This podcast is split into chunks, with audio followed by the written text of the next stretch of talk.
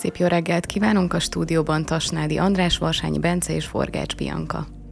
Karikó Katalin az első Nobel-díjas magyar nő, csodás siker, óriási megtiszteltetés, nagy öröm az egész országban, kivéve természetesen a vírus szkeptikusoknál. Minden egyes Nobel-díjunk, amit az utóbbi időben nyertünk, és ilyen kettő volt, ugye a Karikóval együtt, a Kertész Imre volt a másik, azért volt ezek Kertész Imre Nobel-díjának volt egy ilyen nagyon szörnyű antiszemita feelingje, ugye, hogy na, a zsidók kaptak Nobel-díjat, na, természetesen holokauszt tematika, na, hát igen, erről szól, miért nem Adi, miért nem nem tudom én kicsoda, és, és hát az egy kicsit így hát rossz szájízt hagyott az emberben a, a Nobel-díj átadás pillanatában most talán nem olyan erősen, de egyébként érezzük ezt, tehát a Karikó Katalin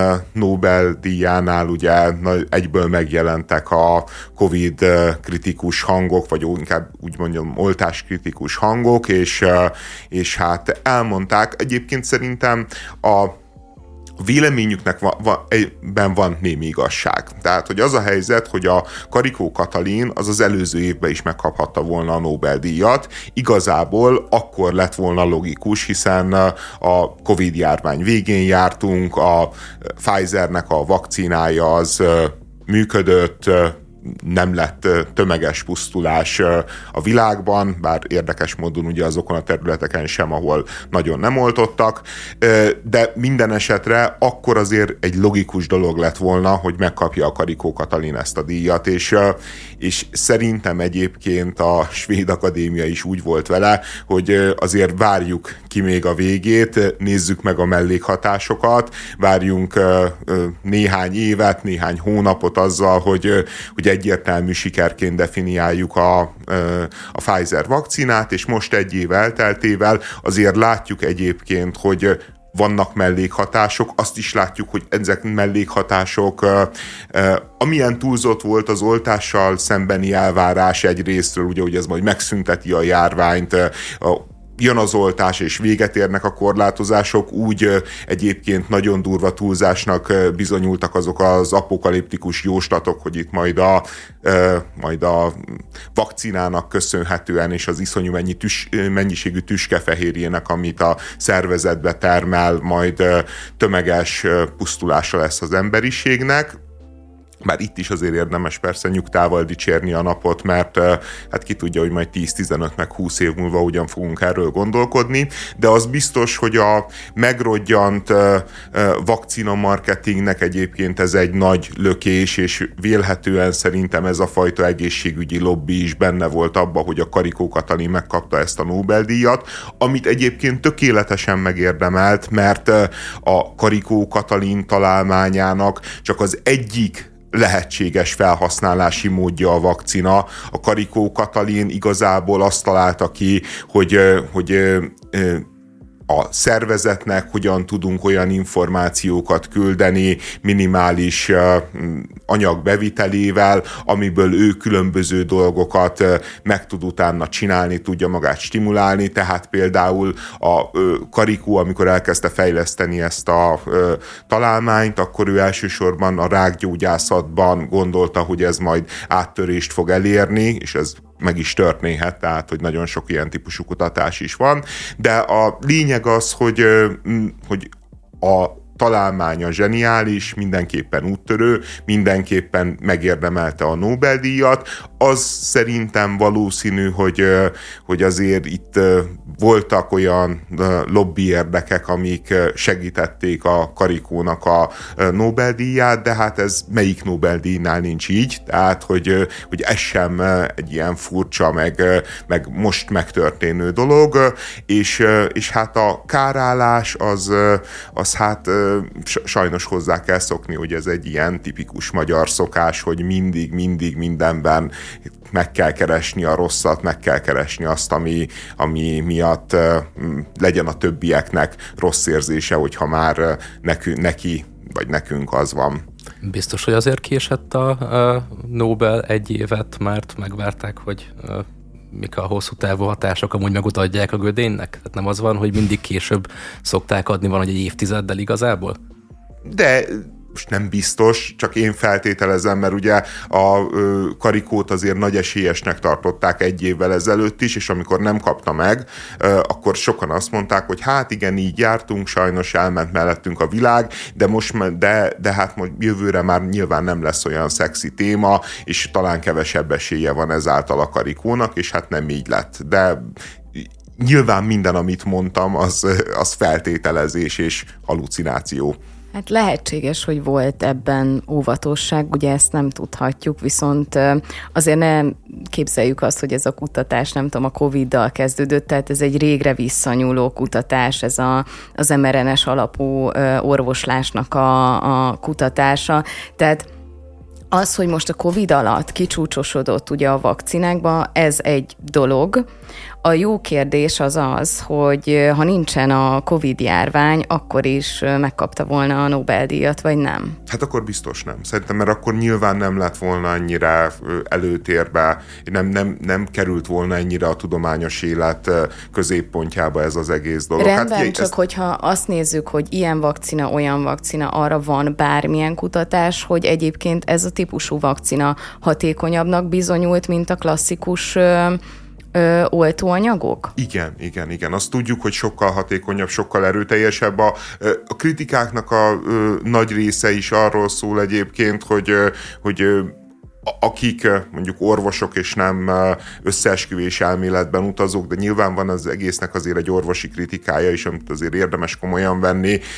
Ők azt, azt mondják, hogy egész egyszerűen így olyan mennyiségű tüskefehérje keletkezik a szervezetbe, tehát egy olyan túlzó immunreakciót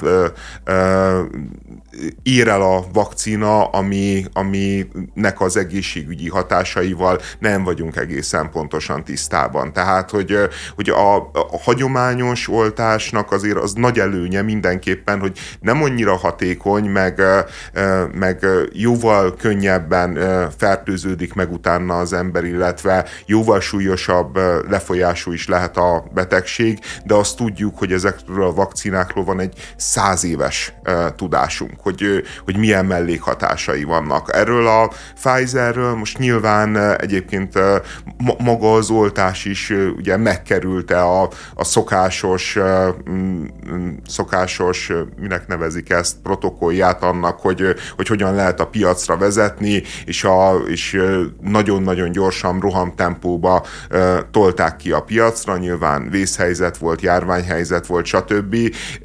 De az is igaz egyébként, hogy, hogy a, a Karikónak ez egy 30 éves munkája, a vakcina fejlesztés sem egyébként a Covid idején kezdődött, csak, csak specifikálták ugye a, a vakcinát erre a vírusra, tehát az is azért egy évtizedes munka van mögötte. Nagy valószínűség szerint azért komoly baj nem lesz a Pfizer vakcinából, de hát egyébként... Csak sokaknak ez a nagy valószínűség szerint komoly baj nem lesz, nem elég megnyugtató, tehát ahogy te de, is elmondtad. De, melyik gyógyszer... de így működik minden. De, me, de melyik gyógyszernél tudod azt mondani, hogy biztosan? Tehát, hogy, hogy holnap után nem, nem tudom én csinálnak egy, egy nagyon-nagyon komoly felmérést, a legújabb diagnosztikai eszközökkel is kiderítik azt, hogy, hogy mondjuk a C-vitamin az veszélyes, vagy kiderítik, hogy a kalmopirin az veszélyes. A, ne, nem tudom, még a... Hát veszélyesek hát, is egyébként, tehát kis százalékban benne van a, a mi ez? Csak sokan kockázatokról az... és mellékhatásokról hány százalékban okoz szédülést, ezt azt Na igen, azt... de, de lehet, hogy kiderítenek valami olyan összefüggést, amit eddig nem láttunk, meg nem tudtunk. A 70-es években Németországban, sőt a nyugati világban volt egy nagy botrány, hogy ö, ö, na, nagyon megnőtt hirtelen statisztikailag, egyébként ilyen észrevétetetlen, de statisztikákban látszott, hogy nagyon megnőtt a, a, a különböző betegséggel, súlyos problémával született gyerekeknek a száma. És, és évekig kutatták, hogy mi, hogy, stb. mi lehet azok a környezeti változás, nem tudom én, modernizáció, és aztán eljutottak oda, hogy, hogy megtaláltak egy, egy női fogamzásgátló gyógyszert, ami, aminek a mellékhatása volt az, hogy, hogy, hogy ez megtörtént. Ez a német Át... példa? Hát azt hiszem, hogy Németországban volt, de szerintem Nyugat-Európában, tehát, hogy de 70-es Lehet, évek. hogy egy másik történet, de én pont egy hasonlót hallottam, a, de az is valamilyen milyen oltás miatt alakult ki, amit az anya kapott sokkal korábban, mint hogy teherbe esett. Mindegy, a lényeg sok az... ilyen van, sok ilyen. Ne, ne, nekem a mániám az, hogy például uh, én, én három vagy négy fajta gyógyszer szedek, és ez a, ez a három-négy fajta gyógyszer, ez, ez egyenként nyilván semmifajta különösebb mellékhatással nem rendelkezik, ezek nagyon biztos készítmények, mint tudom én, cukorgyógyszer, amit 50 éve használnak, viszont az, hogy ez a négy gyógyszer együtt mit okoz, meg hogy okoz, azt kivizsgálta. És hogyha valaki mondjuk nyolc fajta... Azért. Felmész a, hú nem tudom, a valamelyik amerikai kormányzati szervnek az oldalára, és be tudod írni egyesével a különböző hatóanyagokat, és kilistázza, hogy hogy reagálnak egymásra, hogy reagálnak-e. Hát igen. De nyilván lehet, hogy valamit nem de, tudunk, de azért ezeket de, kutatják, főleg hát, az ilyen gyakori gyógyszerek ja, kapcsán. Kutatni meg... kutatják, csak gondolj bele, hogy még a, a nor, az egyetlen gyógyszernél is merülnek fel időről időre olyan mellékhatások, amikkel nem számoltak. Most képzeld el, amikor hat ilyen gyógyszert egymás mellé Értem, raksz. Hát nő a valószínűség, persze, persze. Persze hogy, persze, hogy kutatják, persze, hogy figyelik, de hát azért ezek mindig egy kicsit kiszámíthatatlanok. A karikó kapcsán én még arról akartam beszélni, ugye, hogy be, beszéltünk a, a, a fanya algókról. Nagyon érdekes, hogy, hogy ugye ilyenkor, amikor van egy ilyen siker, akkor hát mi magyarok elértünk egy nagy sikert, és, és kicsit mindannyian Nobel-díjasak leszünk. A, a, a, a állítólag az angol nyelvben például nem nagyon használják ezt a többes szám első személyt az ilyen típusú sikereknél, hogyha valaki nyer egy Nobel-díjat, nyer egy Oscar, stb., akkor nem mondja azt, hogy, hogy mi nyertünk, hanem hát az az ember, Karikó Katalin nyert, vagy mit tudom én. Mi uh, nagyon szeretünk a sikerrel így összefonódni, ez a sportokra is ugyanígy igaz. Igen, valószínűleg nyilván ebből a közép-európaiság, meg kisország, meg, meg, meg, meg hát kevés kevesen vagyunk magyarok, tehát azért ez a 10-15 milliós szám, ez azért más, mint, mint az angol tengerhez tartozni, ahol sok százmillió ember beszéli azt a nyelvet, tehát hogy a mi sors közösségünk kisebb, valahol, valahol szerintem érthető, meg bájos, mert, mert az ilyen típusú kritikák, hogy most ez ilyen rossz, hogy magukénak érzik az emberek, hogy ezt a karikót kéne elismerni, stb. Én, én ezt nem tartom megalapozottnak, viszont azt a részét meg megalapozottnak tartom, és végtelenül szomorúnak, hogy, hogy ugye egy újabb olyan Nobel-díjas sztori sikerült, sztorit sikerült legyártani, ahol a magyar Nobel-díjas az, az Magyarországról jött, a magyar oktatási rendszernek a terméke, viszont a sikert, az áttörést, a világhírt, azt nem Magyarországról éri el. Azért árnyalja a képet, hogy kint ment külföldön, Amerikában sem volt egyszerűbb dolga. Ugye volt egy ilyen, aminek számomra érdekes volt ebben az, hát ilyen Telexnek a cikkében az egész életét leírták a Karikónak, hogy állítása szerint azért tudta elérni, amit el tudott érni, mert amikor külföldre ment, akkor sokkal jobban kellett küzdenie, mint másoknak. Nem tudom, hogy ez most azért, mert hogy magyar volt, vagy teljesen más okai voltak. Mert ugye általában úgy szokott kinézni, vagy úgy szokott az emberek fejében legalábbis élni, hogy persze itthon oktatás, viszont utána nem támogatják a kutatást, nincsen pénz, nincsenek lehetőségek, és a külföld megy az ember, akkor ott minden, minden kinyílik. Na hát ez pont nem az a sztori hát... A lehetőségek kinyílnak. Az, hogy rengeteg munkát kell beletenni, ez szerintem bárhova mész, így van. Csak ami, ami a különbség, hogy milyen kutatási lehetőségek vannak, mennyit investálnak az ilyen programokba. Tehát sen, szerintem senki nem gondolja azt, hogyha valaki megérkezik teljesen mindegy az Egyesült Államokba, vagy bárhova Nyugat-Európába, ott hátradőlhet, és majd az ölébe potyan egy Nobel-díj. Nyilvánvalóan nagyon-nagyon sokat kell dolgozni érte. A, mi a lényeges különbség, hogy ott lehetőséget kapnak a kutatók, sokkal többet, mint nálunk. Ö, nem azt állítom, hogy ha kimegy valaki külföldre, akkor hátra lehet dőlni, hanem azt, hogy ugye a karikó esetében sokszor minimál bér alatt dolgozott szintet, tehát nem igazán volt a lehetőségek, és nem kapott támogatást. Lehet, hogy ez most a, az egész kutatói környezetnek a Csak sajátossága. El kell választani azt, hogy mennyi pénzt kap a kutató, meg hogy mennyi forrás van a kutatásra. Nyilvánvalóan nem egy szerencsés helyzet, hogyha a kutató nagyon-nagyon rosszul keres, de összességében az, hogy a, magát a kutatásokat finanszírozzák, az egy nagyon nagy előny tőlünk hát, nyugatabbra. Hát, meg szerintem rossz kereset és rossz kereset között Ez is meg van a másik különbség. Fel, Tehát igen. azért az Egyesült Államokban más rosszul keresni, mint Magyarországon rosszul keresni, és nem is úgy merül fel a Karikó Katalin esetében, hogy, hogy ő esélyt kapott ott, de akár itt, itthon is megpróbálhatta volna, mert egész egyszerűen konkrétan őt eltanácsolták a 80-as években a Szegedi Egyetemről. Így mondták neki, hogy köszönjük szépen, nincsen szükség a munkájára ta- találjon valami más szakmát. És ezek után mondta, hogy ő nem szeretne más szakmát találni, hanem szeretne ezen a területen dolgozni, és erre úgy volt esélye, hogy kiment Nyugat-Európára. Egyébként összetett dolog, hogy, hogy a Nyugat-Európa az, az mi, miért jobb terep egy kutatónak, mert Nyilván egyébként az, hogy ezek gazdagabb országok, az egy adottság. Az is igaz, hogy ezek olyan országok, ahol egész egyszerűen inspirálóbb a tudományos környezet. Sokkal több a lap, sokkal könnyebb publikálni, tehát ment a tudományos folyóirat, sokkal könnyebb emiatt publikálni. úgy értek el ide, hogy sokkal többet investáltak bele. Tehát míg mi összeszerelő üzemeket hozunk az országunkba, ott lehet, hogy a, a kutatókat próbálják meg összegyűjteni a világ minden pont pontjáról. Tehát ide elértek egyszer, hogy a tudományos élet az egészen más nívón működik. Igen, de minden, minden esetre az biztos, hogy, hogy ez egy újabb figyelmeztető jel, részben a magyar társadalomnak, részben reméljük a kormányzatnak, hogy egyrészt iszonyatosan érdemes az oktatásba és a tudásba fektetni, mert, mert most nem pusztán a Nobel-díj, ami csak pár millió forint, hanem, hanem maga egy ilyen találmány, ezekre milliárdokat, meg tízmilliárdos iparágokat lehet felhúzni. Ott van például nagyon érdekes, hogy Dániának van egy olyan gyógyszeripari cége, talán te küldted át nekem a cikket róla, amelyik ma a legnagyobb Európa európai cég, ez egy Dán gyógyszervállalat, ahol Dán gyógyszerészek különböző szabadalmak mellett fejlesztenek ki gyógyszereket, és, és, és az, hogy a Dánok úgy élnek, ahogy, az, az ilyen típusú vállalkozások, meg az ilyen típusú tudásnak a megbecsülése miatt van.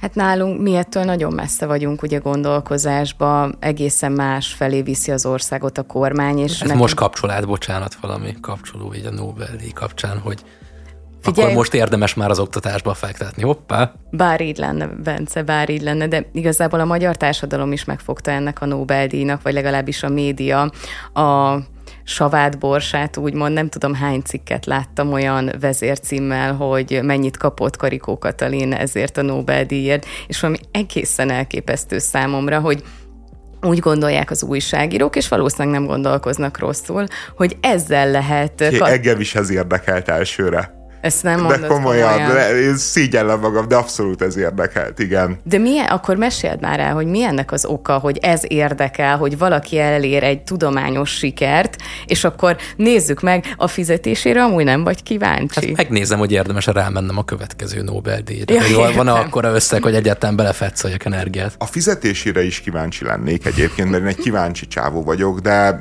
de az, azért fontos szerintem, legalábbis engem azért érdekel, mert van egy csomó olyan teljesítmény, amikor látja az ember, hogy valaki iszonyatos dolgot rak le, mit tudom én, megmássza a Himaláját, világbajnok lesz valami olyan sportákban, amit nem ismertünk, de, de látjuk, mit tudom én, mondjuk ultramaratonista világbajnok lesz, ami ilyen hihetetlenül nagy dolog, és utána meg látod beszélni ezt az embert, hogy elmondja, hogy hát igen, ő ezt nagyon szereti, na, nagyon jó benne, és hát mellette dolgozik, nem tudom én, orvosként, vagy kőművesként, hogy tudja finanszírozni a kvázi hobbiát. És, és egész egyszerűen, amikor valaki sikert ér el, és még gazdag is lesz belőle, az nekem ilyen duplán jó érzés, és örülök neki, és egyébként meglepett, hogy a Karikó Katalin Nobel-díjával olyan jó, ne, nem, nem kis összeg, mert 320 milliót mondanak, az is azt lehet, hogy meg kell osztani a, a vagy 380 milliót meg kell osztani a, a, a társával, akivel közösen kapták, de, de hát igazából nem egy olyan, olyan írtózatos pénz, mint amire én gondoltam. Mondjuk a Karikó Katalin javára legyen írva, hogy ne legyen írva, hanem a elismerés a hangján mondom, hogy a Karikó Katalin egyébként, amikor Magyarországon, nem tudom, Széchenyi Széchenyi díjat kapott, azt, azt a pénzt is szétosztotta, olyan a saját iskolájának adta az egyik felét, a másik felét egy alapítványnak, és azt mondta, hogy ebből a pénzből is olyan vállalkozásokat fog létrehozni, amik a tudományos kutatás meg innovációt szolgálják. Tehát, tehát hogy örülök a pénznek, és az, én annak is nagyon örülnék, hogyha magára költené és venne egy, egy nagyon jó jacuzzi medencés villát, tehát szerintem tökre megérdemelné, de, de, de hát így nyilván még szebb a történet. A kormány egy veszőhiba miatt bukhatja a Líra könyvesbolt hálózat elleni pert a Válasz Online szerint. A fővárosi kormányhivatal még júliusban szabott ki 12 millió forint fogyasztóvédelmi bírságot, azért, mert egy bizonyos kiadvány nem volt befóliázva az egyik üzletben, ahogyan az úgynevezett melegellenes törvényben megszabták. És az említett vesző nélkül a törvény mást jelent, mint amire eredetileg tervezték mennyire sokat számít egy vesző. Van ez a tipikus példa angolban, let's eat grandpa, ugye nem mindegy, hova teszed a veszőt, hogy együnk nagypapa, nagypapával együtt, vagy együk meg a nagypapát. Igen, és van a klasszikus magyar példa, a van királynőt megölni nem kell félnetek, jó ja, lesz, tényleg. ami Persze. ugye arról szól, hogy a királynőt megölni nem kell, félnetek jó lesz, vagy a királynőt megölni nem kell félnetek, jó lesz. Tehát, hogy igen, ez állítólag a Gertrud kinyírásánál ezt a nagyon csavaros üzenetet küldte az egyik összeesküvő főpap, így hát gondolva hát minden direkt. eshetőségre. Hogyha, ott direkt történt. Igen ott direkt, igen, ott direkt történt, ott a, a magyar géniusz... Ott kompetencia, itt meg inkompetencia igen, nyilvánult meg, de egyébként nem csodálatos, hogy a törvényalkotásban nem tudják a magyar nyelv szabályait, de egyébként nem csak ott, hanem az újságírók sem tudják. Hát hány, hány cikk volt naponta erről az elmúlt egy hónapban, vagy mióta van ez, és senki nem nézte meg, vagy ha megnézte, akkor ez nem tűnt fel neki, hogy hoppá, ez magyarul nem azt jelenti. Nekünk mondjuk itt nem a feladatunk, hogy a magyar közlönyt olvassuk, de azért a nagy híroldalak a Lira, a Lira ügyvédei megnézték. Úgyhogy hát van... jó, de tényleg itt a lírának az ügyvéde kell, hogy senki nem ennyi cikk után... Most egy újságírótól ne várjuk már el azt, hogy Tudja magyarul? Ol... Nem, hogy jogszabályokat olvasson. Nyilvánvalóan... Ez a magyar me... közlöny, tehát az, az szokták olvasni egyébként, meg szokták idézni, szoktak cikket írni abból, hogy mi jelent meg a közlönyben, ez biztos látta valaki. Te, én nem láttam még olyan újságírót, aki ezt csinálta volna. Jó, te az azonnalinál szocializálódtál, ahol jogász volt a főszerkesztő, róla el tudom képzelni, ugye? De, de más máshol is szerintem. Á, senki nem olvas magyar közlönyt. Különösen újságíró nem. Ez hát akkor jó, az jó. duplán cikina. De, de figyelj, de ahogy magyar közlöny az egy ilyen, mit tudom én, kiadnak hetente 50 oldal tömény jogi anyagot. Most ezt komolyan gondolod, hogy annak bárkinek kiül Ö, hát úgy tűnik újság. nekiül azért ki szoktak benne szúrni ö, érdekes dolgokat, tehát most ezt a veszőhibát nem vették észre, ez tényszerű. De például múltkor a, a hát vagy akkumulátorgyárak, vagy kohászatokra vonatkozó ö, környezetvédelmi szabályokkal kapcsolatos ö, történet is kiderült, és azt is a magyar közlönyből szedték. De, de nyilván vannak szakjogászok, akik elolvassák, én csak azt mondom, hogy, hogy én az újságíróknak a csesztetésében mindig partner vagyok, miután nem vagyok újságíró, és nyilván van bennem egy komoly mennyiségű frusztráltság a rendes szakmabeli emberekkel szemben. Mindig benne vagyok, de azért én ezt nem kérném az újságíró szakmán számon. Már jobb kérdés mondjuk, hogy az ellenzék szakértőjén esetleg, mert, mert ugye az ellenzéki frakciók azért például arra kapnak pénzt, hogy, hogy szakértőik legyenek, és az ilyen típusú hibákat adott esetben kiszúrják, bár És szerintem... miért nem szóltak, mielőtt elfogadták? De, hogy... de hát a legkellemetlenebb lett volna, hogyha az ellenzék szól, hogy a hülyeséget akartok csinálni, tehát Jó hogy tanuló. a rendes homofób törvény az így néz ki, és, és most tényleg az a szabályozás, hogy úgy szól a, a magyar közönyben megjelent szöveg, hogy az a, a terméknek itt azt nevezzük, ami LMBTQ tartalom, öncélú szexualitás tartalmazó tartalom, Nem, stb. A, te, a, a termék a könyv. A termék a könyv, igen, ami a, de olyan könyv, ami öncélú szexualitás Nem, mert tartalmaz. terméknek hívja azt is, ami, ami a többi könyvet, ami nem tartalmaz ilyet. I- igen.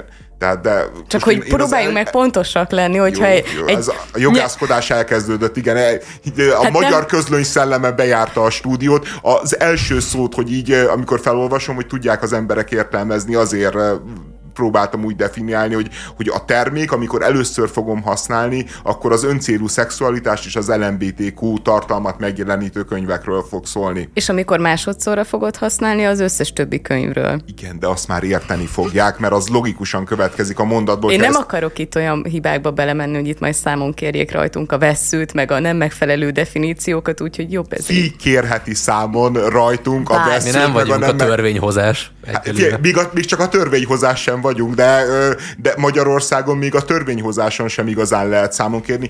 Tényleg kirúgtak valakit? Tehát, hogy ilyenkor így lehet tudni arról, hogy, hogy bármi felelőse, következménye van annak, hogyha valaki így végzi a munkáját? Mert mit tudom én, hogyha mérnök valaki, és, és a jogász is végül is csak egy olyan mérnök, aki összerak jogi szövegeket, összeszerkeszt jogi szövegeket, mondjuk, hogyha egy hídépítő mérnök kihagyja egy pillért, és a... Ö... Egy veszőt máshova tesz egyébként, és pont egy tizedással odébb megy a dolog, Igen, függőleges lesz a híd, hoppá. Igen, és, és a híd az nem arra lesz alkalmas, hogy átmenjél a ö, folyó fölött, hanem arra lesz alkalmas, hogy belegázoljál a kocsival a folyóba, akkor nyilvánvalóan egyébként van felelőssége.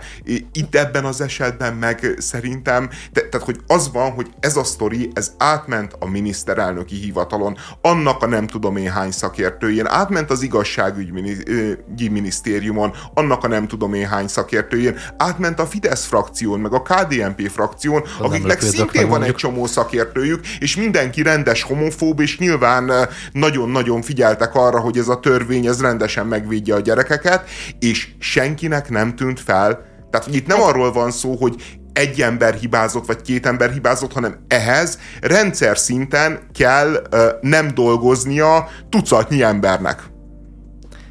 Mi van akkor? Nem volt még veletek olyan, hogy valami nem stimmelt valamivel, most itt tök általánosan, de mégsem merted szóvá tenni, mert mi van, hogyha csak rosszul láttam, mi van, hogyha én értem félre. Lehet, hogy egy csomóan észrevették, csak nem mertek megszólalni, mert itt van a nagy törvény, amit megszültünk kérdezel, végre. És... Kérdezel, hogy ez nem véletlenül úgy van, vagy én látom rosszul?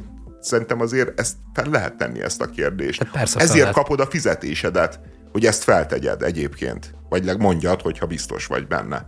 Ugye a, például a mérnöki tudomány, hogyha már megemlítettük, egy picit azért könnyebb a helyzet, idézőjelbe könnyebb, hogy ott nem egy írásos anyagból építenek csak, hanem tartozik hozzá millió egy terv, részletterv, és nagyon gyakran előfordul, hogy ellentmondás van a terv, írásos anyag és a különböző dokumentációk között, Na, olyankor kérdezni kell. Tehát ez, ez ott is ugyanúgy működik. Itt egyel talán egy ilyen jogi szövegbe ö, könnyebb belecsúszni egy hibába, hiszen egyszer le van írva, feketén-fehéren, arra gondoltak-e, ami azt fogalmazták meg, amire gondoltak, vagy éppen nem, hát ez egy jó kérdés. Igen, nekem is ez az érdekes a történet, de nyilvánvalóan nem ketten-hárman olvasták el ezt a szöveget, és senkinek nem tűnt fel, hogy nem azt jelenti a mondat, amit, amit akkor mondjunk is el. Igen, azt mondja a magyar közlöny, hogy a termék a többi terméktől elkülönítve csak zárt csomagolásban fogalmazható. Tehát gyakorlatilag azt jelenti, hogy ha a bogyó és babóca mellé mellé rakod a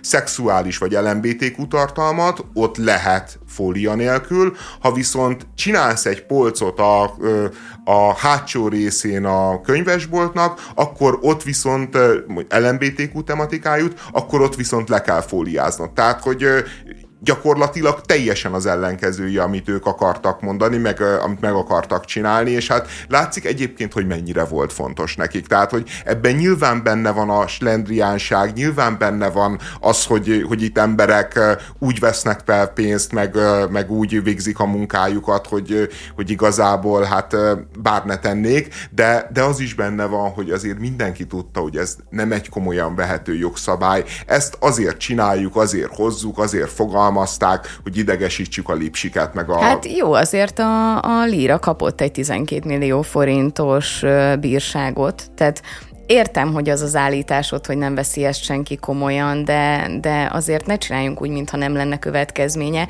illetve már e, alapvetően az, hogy a könyvesboltok ezt nyilvánvalóan szeretnék betartani, mert nem szeretnének, nem tudom, több millió forintos bírságokat fizetni. Mert az akkumulátorgyárakkal ellentétben mondjuk egy könyvesboltnak akár ez egy nagyobb tétel is lehet. Tehát én azért nem gondolom, hogy ez annyira Tényleg? vicces. De milyen jó 30 millió forintra büntették azt az akkumulátorgyárat, ami megmérgezte a kiérkező ellenőröket, és ahhoz képest a lira 12 millió forintja. Arányos, nem? Igen, de nem tűnik túl arányosnak. Tehát én egy picit óvatosabb lennék ennek a törvény. Nyilvánvalóan nem az a célja, hogy soha többet ne jusson el a, a fiatalokhoz olyan regény vagy ismeretterjesztő könyv, ami ilyesmit tartalmaz, de hát azért, azért látjuk, hogy van, van neki hatása. Aminek nem lesz hatása, az ez a hiba. Holnapra kiavítják, vagy holnap utára kiavítják, hát ezt a 12 millió forintot valószínűleg bukni fogják, mert amikor ugye a, a bírság, bírságot kiszabták, akkor éppen nem úgy volt életben. És nem gondolom, hogy ezért valaha valakit felelősségre fognak vonni, kiavítják, és, és úgy csinálnak, mint hogy semmi nem történt Vagy volna. bemennek a lírának a raktárjába, és hogyha egy kicsit is el van különülve a többitől, és nincsen befóliázva, akkor a rossz, a rossz törvény értelmében is megbüntetek, és ha, tessék, a raktár van, nincs befóliázva. Igen, mert ez az elkülönítve szó is egy picit furcsa, mert nem igazán definiálja, hogyha jól tudom, hogy, hogy mit jelent ez jogalkotás Magyarország. Gyönyörű.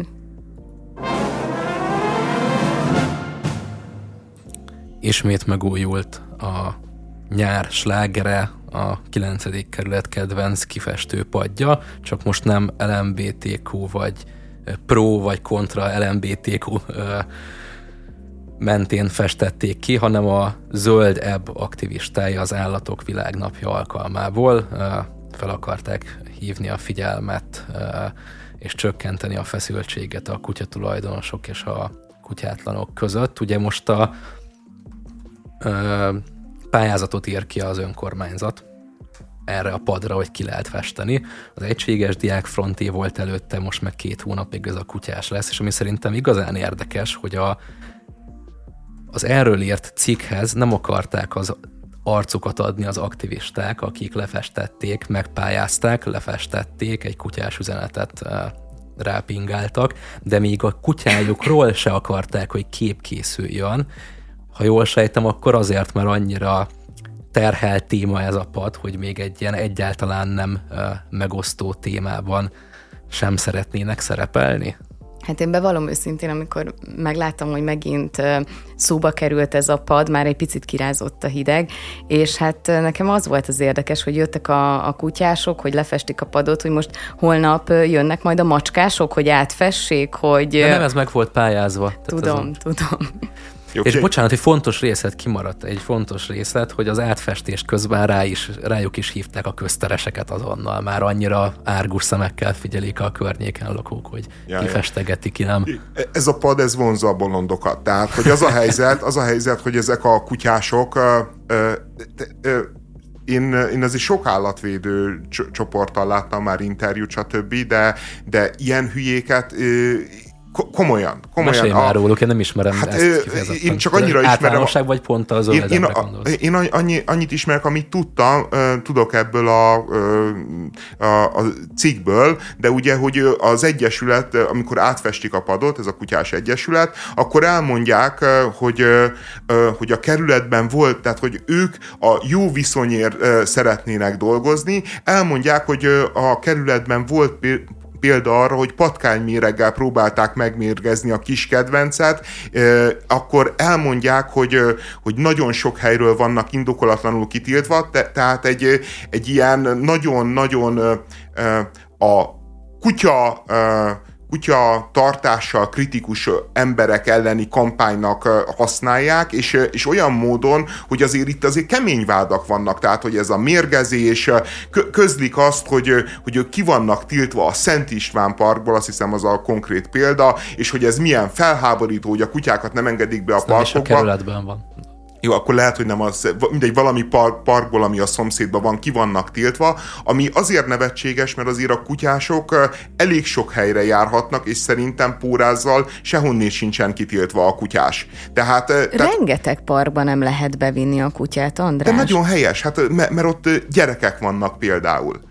Hát eh, szerintem az teljesen irreális. Tehát hogy azt mondják, hogy, hogy a kutya családtag. Oké, okay, családtag, de egy olyan családtag, ami, aki nem tud viselkedni. Az ember, hát... mit tudom én, hogyha a gyerekét kiviszi a, a parkba, akkor szeretné, hogyha mondjuk a kis lurkó a fűben mászkál, akkor mondjuk ne legyen kutyaszaros a keze. És ez egyetlen módon érhető Az nem a kutya hibája, tehát hogy, de, de hogy nem, szaros de, lesz de, a keze, hanem a gazdájáé de, de az senkinek se hibája, nem tudod úgy összeszedni a kutyaszart, hogyha össze is szeded a fűről, hogy ne maradjon ott semmi. Tehát, hogy e, ez, ezért, tehát, hogy az, nem úgy működik, hogy felé rakod az acskót, és akkor az beszív mindent. Nyilván van olyan állagú kutyakaja, kutyakaki, amit simán fel tudsz szedni egy az egybe, de, de hogyha már kicsit megy a szerencsétlen állatnak a gyomra, ami azért megesik, abba a pillanatban nem. És ez szerintem egy tök normális elvárás, hogy ahogy a kutyáknak is vannak kutyafuttatóik, ugyanúgy legyenek a, mondjuk a családoknak, a gyerekes embereknek is olyan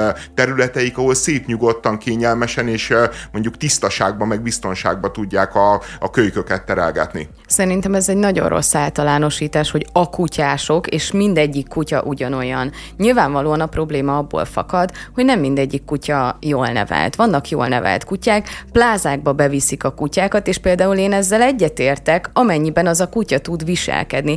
Ott sem szarik a padlóra, mert meg van nevelve, hogy ott ne végezze el a dolgát. Ugyanígy egy parkba is meg lehetne nevelni, hogy ott ne végezze el ah, a dolgát. Egy parkban nem tudod megnevelni, hogy ott, ott azért nem végzi el a kutya a dolgát. Figyelj, vannak mert... olyan helyek, ahol ilyen kutyavécék vannak kialakítva, és be lehet tanítani a kutyát, hogy ott végezze el a dolgát. Ja, de ehhez a kerületnek is kellene tennie, hogy legyenek ilyen kutyavécék. És onnan is azt hiszem fölszeded, de az a lényeg, hogy oda piszkít. Tehát ez, egy kutya szerintem, vagy legalábbis úgy gondolom, hogy jól nevelhető. Az más kérdés, amikor a gazdája nem egy felelős kutyatartó, és össze-vissza tojik a városban, és egyébként nem szedik össze. Tehát az a baj, hogy megint egy ilyen általánosításról beszélünk, hogy jaj, a kutyások mit gondolnak, Én mert be akar... akarnak jönni a parkba a hülye kutyáikkal. Annyira rossz ez a fajta... De szerintem meg teljesen félreérted, vagy félremagyarázott. Hát én, hogy mondjam, nyilvánvalóan nyilvánvalóan az ember nem a szuperebet akarja kitiltani a parkból, aki uh, De tudod, jár, hogy ő sem mehet be, meg szupere. Igen, tudom, hogy tudom. Szerinted hány olyan kutya van, amelyik WC-re jár? Szerintem nagyon kevés. De, de, szerinted... de mondjuk azt, hogy csak, de mondjuk azt, hogy az ebeknek a 80%-a ilyen, aki a parkban nem kakil. Te azt, azt mondod neki, hogy ugye, elengedlek, stb. Itt fű, fa, virág, általában ilyen helyeken kakilhatsz, itt nem kakilhatsz. Tegyük fel, hogy a 80%-a ilyen, de a 20 százaléka akkor sem lesz ilyen és hogyan teszelte különbséget hát között? úgy, hogy egyébként a kutyatartóknak kellene felelősséggel lenniük, hogy nem viszi be azt a kutyát, akit nem tudott úgy megnevelni a parkba, aki oda fog tojni. Ennyi. Tehát, de ez valóban probléma, hogy ez a fajta mérlegelési képesség egy csomó emberben nincs meg, aki kutyát tart, és de ezért vannak csomó helyről kitiltva. De nem mondjuk azt, hogy mondjuk a 80-90 százalékot büntessük azért, mert a 10-20 százalék kutya nem tud viselkedni, és ez egy dolog, hogy a kutya nem tud viselkedni, a gazdájának nincs annyi ö, öntudata, hogy akkor nem viszem be, és nem cseszek ki a többivel. De akkor mit csinálsz? Akkor mit csinálsz? Tehát, tehát te azt hát mondod, hát például hogy, szerintem hogy, lehet. hogy nyissunk meg minden közteret a kutyások előtt, és bízunk abba, hogy én se akarok általánosítani, én is azt gondolom, De hogy a kutyásoknak csináltad. a nagy része, a nagy része az felelős állattartó, egy része viszont nem, a kutyák meg kutyák, a kutyák meg állatok. Egész egyszerűen én például mondjuk a, a gyerekem közelében közelében nem szívesen látok kutyát, úgyhogy nekem is volt kutyám, mert, mert egész egyszerűen egy kutya kiszámíthatatlan. Egy ember is be tud kattanni. E, egy kutya kutya, aki egy állat, egy ösztönlény, bármikor, bármi történhet. De én nem Tehát, azt hogy, mondtam, hogy, András, hogy, hogy póráz nélkül engedjük szabadon a kutyákat a városba, hanem mondjuk pórázom, sétálhass de, egyet. De, de, de várjál, azt miért nem bízunk a kutya tulajdonosra? Hát van egy csomó kutya, amelyik egyébként tök jól működik. Pont ezért, nélkül. amit elmondtál, hogy olyan félelmet generál mondjuk e- az emberekbe, a járókelőkbe, hogy, hogy nem érzik magukat teljes. Van, aki fél a kutyától. Ha én nagyon félek a kutyától úgy, hogy pórázom van, akkor ki se engedjük a kutyákat. Tehát szerintem mindenhol van egy ilyen szint, hogy egy picit engedni kell, meg nyilvánvalóan figyelembe kell venni azt is, hogy mi a környezetnek a, az igénye. Azt hittem ez lesz a mai kis színes témánk, ilyen aranyos, állatos, kutyás, meg ez a nyári sláger téma, a bohócpad, végül is hívhatjuk így is. Nem? Ja, a Ferenc van a főszerepben vannak, elszabadultak az indulatok. A Ferenc térről vannak kitiltva egyébként a kutyák, az a, az a sérelem, és, és ezért lett átfestve a Ferencvárosi pad, hogy többek között ez megoldódjon. De és... szerintem ez egy legitim kérés. Hogy... Szerintem meg egyáltalán nem legitim kérés. Én Tehát a szerintem... Biancával vagyok itt, ne haragudj, hogy közbevágok, de amit uh, előadtál itt a kutyak, akiről én azzal nem, nem tudom, így bocs, egy kicsit kinevetnek, mert azon, már, de volt neked kutyád? És szedtél már kutyakakit? Sétáltattam önkéntesen kutyát, és szedtem már fel különböző állagú kakikat a És te mindig a sikerült, és, és sikerült felszedni. Nagy rész, hogyha azért ügyes az ember, fel tudja nagy részt szedni, az a kevés, ami nagy ott marad, az de... meg szerintem kell a gyerek szervezetének annyi kosztó. Ja, ha, annyi a, kell a gyerek hogy, hogy, hogyha nem a nagy... De figyelj, a saját gyerekedet izé kend össze kutyak, aki van. Ha, nem, lá, ha nem látod, nem akkor is tudod mennyien ö, kutya, meg ha, ha ízett, hanem emberi maradvány, és van ott amikor, hetekkel ezelőtt, amikor nem, nem látod, látsz. Amit nem látsz, az nem létezik. Nem, nem, nem, nem, akkor is van bőven elég. Tehát, hogy mondjam, hogy a gyerek immunrendszerének a kialakulásához bőven elég van, viszont amikor ott tocsog a kutyaszar, azért az egy más szituáció és egy más helyzet. És mi van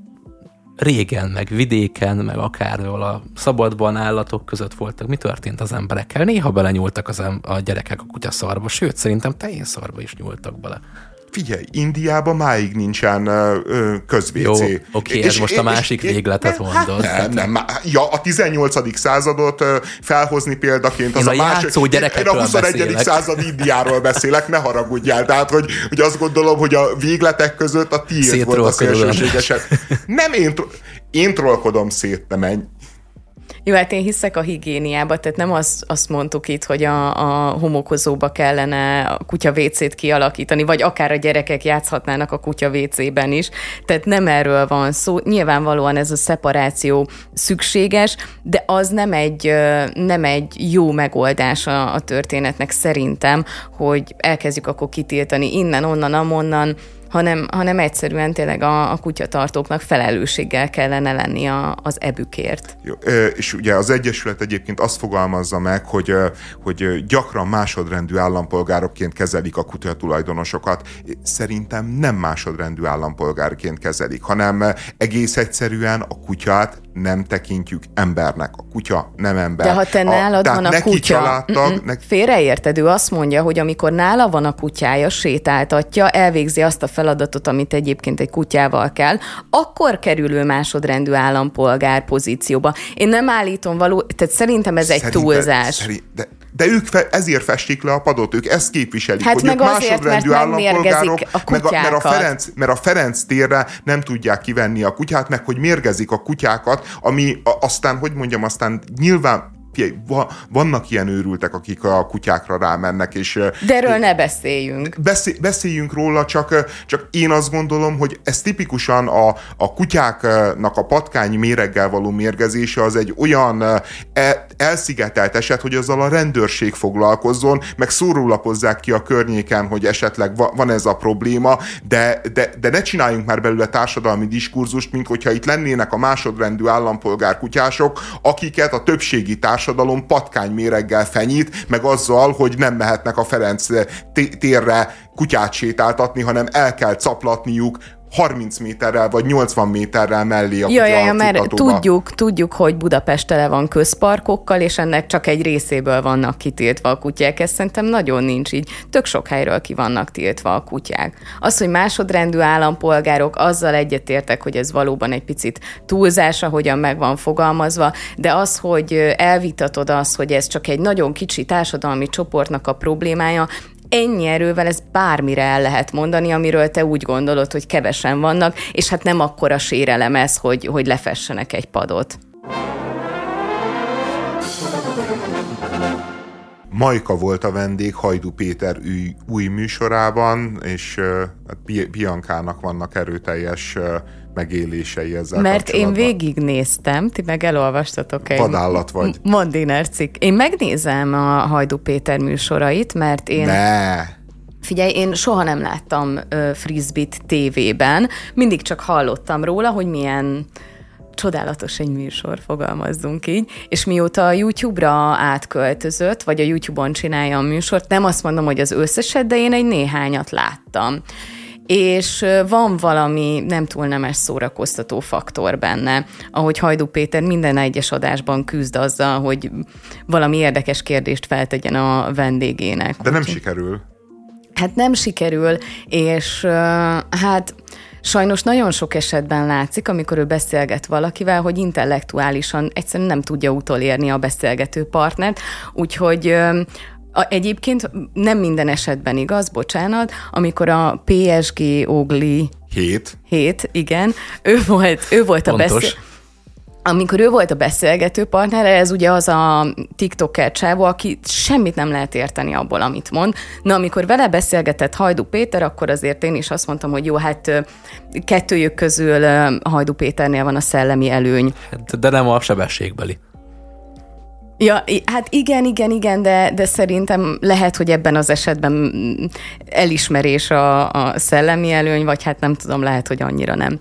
Ö, teljesen mindegy, én, én megszoktam nézni néha, amikor így szembe jön velem a, a YouTube-os frisbee, és én most megnéztem ezt a összeköltözős, ugye technikailag nem költöznek össze, hanem egy ilyen, az elmondás szerint egy ilyen 6-8 órát töltöttek együtt egy átlag partizán interjú, csak ott nem mondják, hogy beköltöztek, de ott is azért félig beköltöznek. Hát meg nem mikróznak virslit, meg azért ilyen dolgok. Nem csocsóznak. Igen, igen, ilyen dolgok nem történnek. Milyen jó lenne egyébként.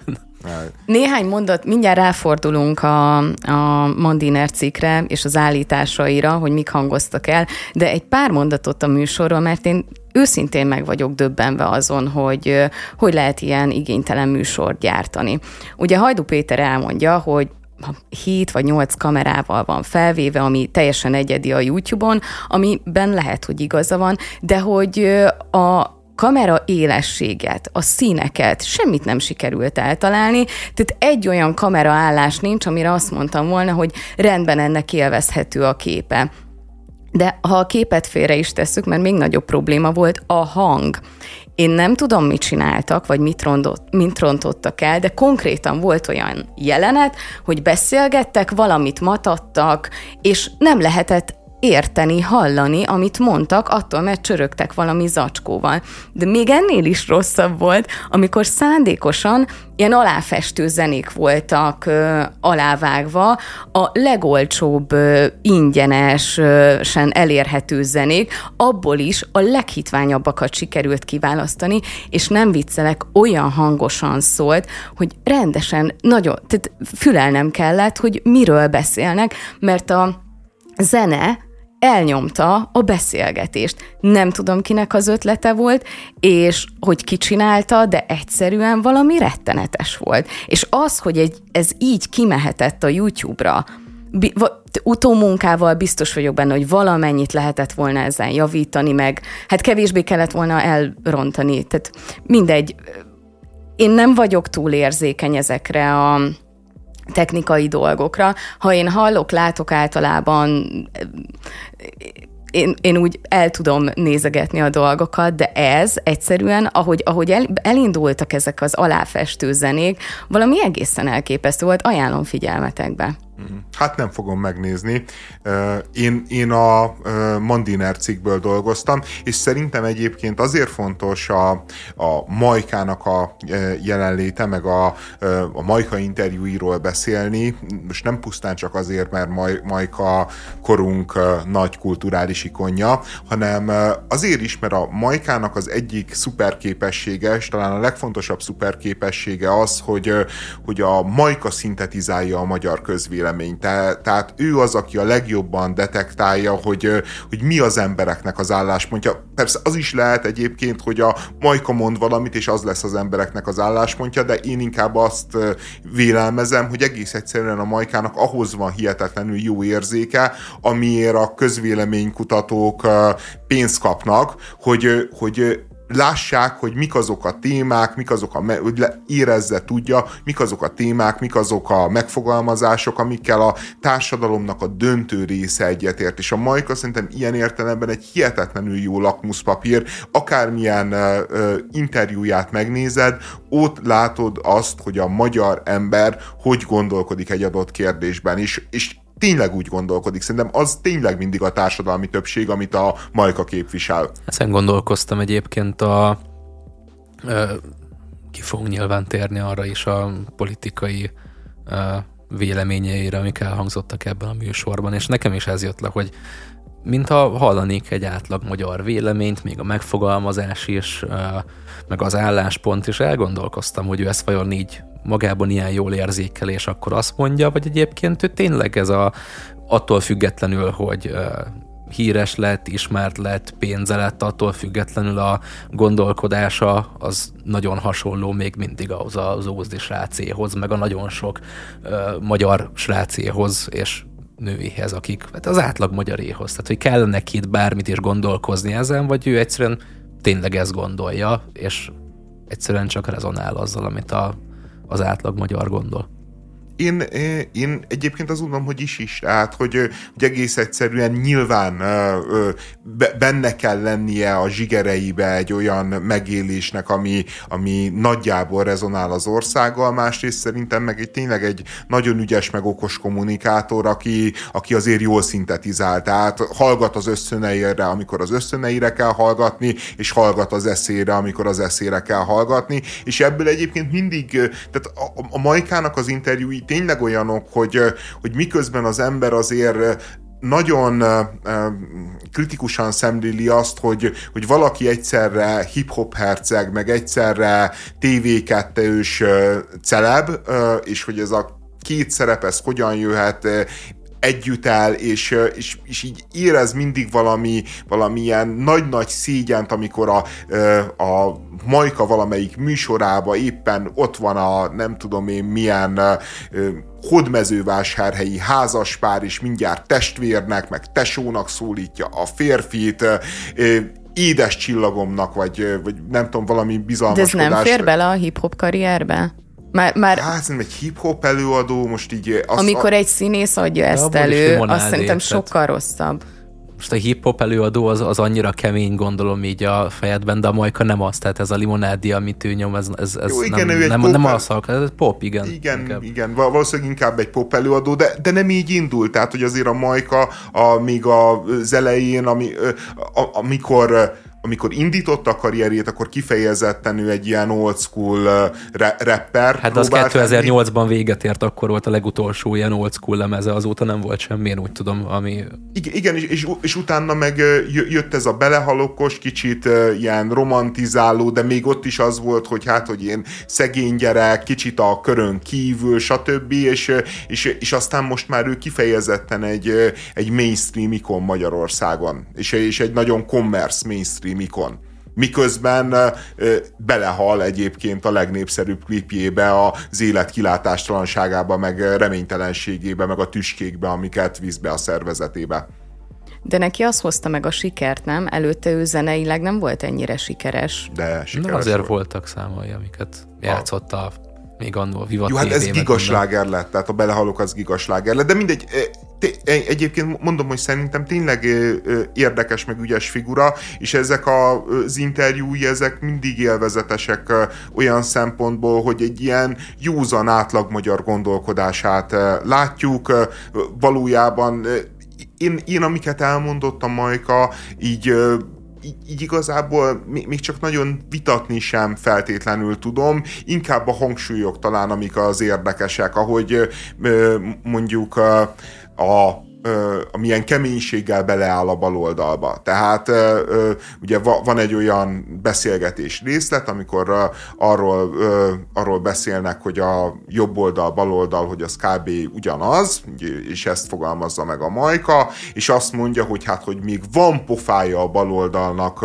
arról beszélni, ami, hogy mit lopnak az Orbánék, a, annak a baloldalnak, akinek se A, se B terve nem volt, és egyébként is 2010 előtt mit csinált az országgal, és és tartalmilag az ember például ezzel egyetért, mert tök igaza van, hogy se A tervük, se B tervük nem volt, amit 2010 előtt, meg most sincs, amit 2010 előtt csináltak az országgal, az tragédia, de ez a ö, mit pofáznak bele, ez meg már annyira ilyen békemenet nyugdíjas tempó, amit, ö, a, de, de hát a békemeneten nem véletlenül van 200 ezer ember, és nem véletlenül van 20 ezer ember a Majka koncertjein. Úgy fogalmaztál, hogy a hangsúlyjal van a probléma, és hát pont ez az, amit a Mondiner cikk egyáltalán nem ad vissza. Ugye a cikknek konkrétan ez a címe, hogy a baloldaliak ugyanúgy csináltak egy csomó disznóságot, és most még ők ugatnak, ami gusztustalan. Ja, ugatnak, igen, ez az ugatás, ez... Konkrétan ezzel a címmel ö, jött ki ez a cikk, és nagyon árulkodó szerintem, hogy nekem kétféle jegyzetem van, az egyik a cikk alapján, a másik a,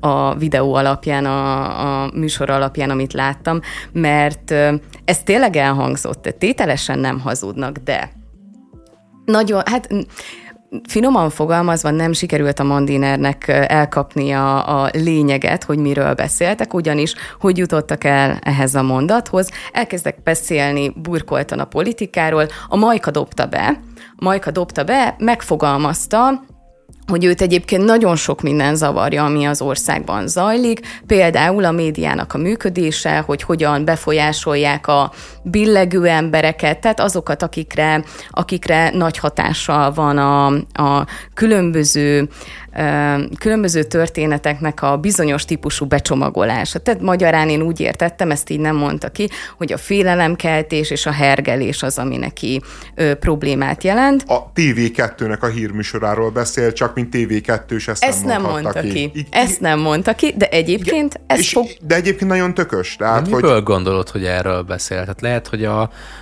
pont a az úgynevezett ellenzék felé húzó sajtóról beszélt, mert ott is azért vannak. Nem, a videoklipjéről volt előtte szó, ugye? És, uh, Ebből jött a videoklipje, igen, igen. A... Vagy, vagy tehát szóba került az a videoklip, az, és az a videoklip az kifejezetten egyébként a, az olyan típusú rasszista alapú megosztás, idegengyűlölet, migránsozással kapcsolatba fogalmaz meg erős kritikát. Tehát Bence nem volt félreérthető, hogy itt mire gondol a Majka, amikor amikor ezt a, ezt a Jó, én csak a mondatot... vagyok. Ja. Tehát mindegy, azért mondom, hogy egyáltalán nem volt félreérhető, ez egy, ez egy ilyen mérsékelt kormánykritikus meg, megszólalás volt, én így gondolom, vagy én így értelmeztem.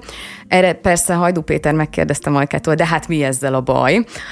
És akkor elkezdtek erről beszélgetni, és akkor felmerült, fel, feljött ez az Azt beszélik a városban című szerzemény, amiben tényleg erős kritikákat lehet találni, az, hogy e, kérte bárkitől engedélyt Majka, vagy nem. Erről beszélgettek viszonylag hosszan, és ugye a másik ö, sarkalatos pontja a cikknek, ami szintén elhangzott, de ez Hajdu Péter szájából hangzott el, hogy de hát Majka, ha diktatúra lenne, akkor ezt a, hogy őt ezért a, a klipért, zenér már kirúgták volna, és abban mind a ketten megállapodtak, hogy nincsen diktatúra, ami szerintem helyes is, de úgy tenni, Hajdu Péter ezt csinálta ebben a műsorban, és egyébként szerintem a Majka kellőképpen egyensúlyozt, kiegyensúlyozta Hajdu Péternek az állítását, hogy itt ez egy olyan ország, ahol bármit lehet mondani, és egyébként nincsen ennek következménye.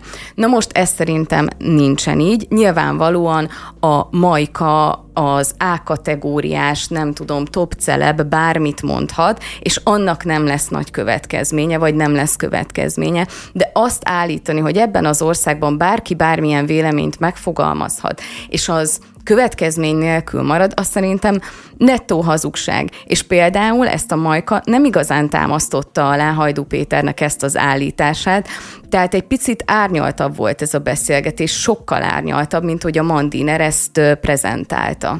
Nekem a Mandineres tudósítás alapján úgy tűnik, hogy a Majka próbált volna néhol kormánykritikus lenni, a Hajdu Péter az meg mindenáron próbálta azt súlykolni, hogy nem, hát itt óriási szabadságon felhozta uh, erdős elvtársat, hogy uh, most már ilyen nincs. Hogy most már olyan nincs, hogy el lehet valakinek a zenei karrierét. Ezt egyébként egy üzenném Hajdú Péternek, hogy ez nem feltétlenül a rendszer érdeme, hanem manapság azért már nem, nem úgy néz ki a zeneipar, önerőből is fel lehet küzdeni magad a csúcs közelében, nem kell, hogy az elvtársakkal jóból legyen az ember. Van internet, van Spotify, van nagyon sok minden.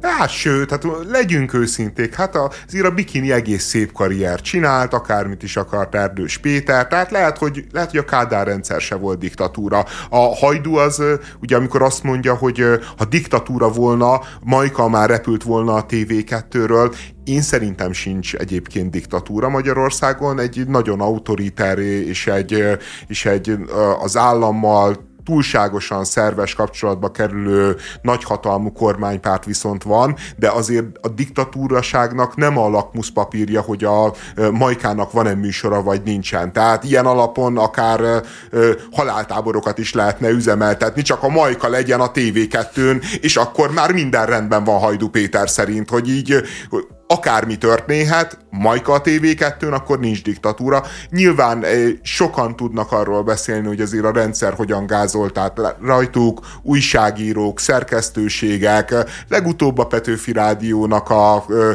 teljes kollektívája, tehát eh, tényleg csinyán kell ezzel bánni. Egyébként én, én nekem az olyan annyira hihetetlen, hogy a, a Fidesz ugye ezekkel a figurákkal, mint a Hajdu Péter, a Győzike, akik ilyen gátlástalanul uh, nyalnak nekik, a Fási Ádám, és, uh, és azt gondolná az ember, hogy, hogy, hogy ezeknek az embereknek a szeretete az többet árt, mint használ, és kiderül, hogy nem, egyáltalán nincs így, hogy én, amit gondolok az országról, az így baromira nem a valóság, és megint csak egyébként Majkát kell figyelni, hogy a Majka elmegy a Hajdu Péter műsorába, ami azt mutatja egyébként, hogy a Hajdu Péter műsora az egy bizonyos társadalmi rétegben, meg egy bizonyos társadalmi közegben igenis releváns tartalom, re- releváns médiaélmény, ami hát...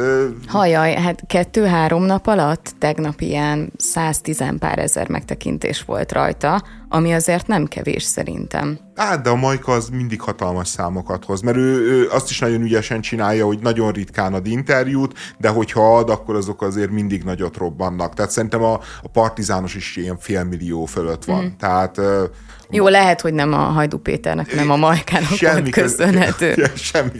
Ja, a Hajdu Péter azt szerintem csak elvesz a nézet, de, de jó, de... Nem van azért egy tábora, tehát azok, akik lehet. nézték a tévében a frisbee-t, nagyon sokan nézték azért, azok nézik a jelentős részük a YouTube-on a különböző műsorait is. Az oligarchás rész akkor hogy volt? Mert most nem, nem merek véleményt alkotni pusztán a Mandiner beszámolója alapján, hogyha ilyen... Ez is valóban elhangzott. Azt éreztem, hogy a Majka is próbálja picit balanszírozni azt, amit elmondott, hogy ne lehessen utána rásütni, hogy ő egy ellenzéki, baloldali figura, és szerintem ez is ezért hangzott el, de persze nem tudom megfejteni. De, azt, mert a Majka azt mondja igazából, bocsánat, hogy közbevágok. Mondjad, mit mond a Majka, azt akartam is. Hogy a Majka azt mondja, hogy nem az oligarchákkal van baj, nekem azzal nincs bajom, a világ így működik, hogyha én vagyok hatalmom, azt generálom, azt építem, ami az én jelenlétemet erősíti. Uh, és, és, Na szerintem ez egy problémás megállapítás. Hát ez egy nagyon kemény megállapítás. De sokan így azért. gondolják, és pont ezért nem működik a folyamatos mészárosozás, ugyebár.